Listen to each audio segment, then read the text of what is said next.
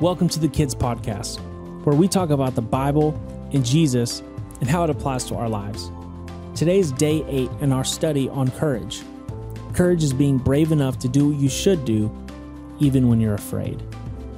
The Bible says in 1 Corinthians chapter 15, verse 58, My dear brothers and sisters, be strong and immovable.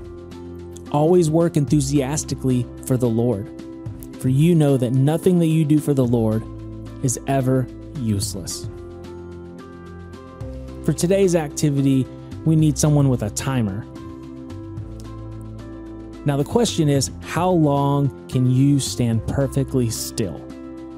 You need to guess how long you can stand still for, and then have someone time you to see how long you can really stand still for.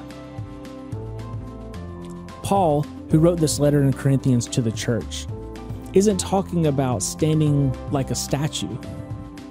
Paul wanted them to keep telling people about Jesus, to keep serving and helping and loving others.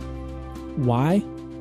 Because they were doing it for God, and God would make sure that their work made a difference. Because they did this, the good news about Jesus spread over miles and miles from one generation to the next. You're reading this today and worshiping at church with others because of the courage that they showed thousands of years ago.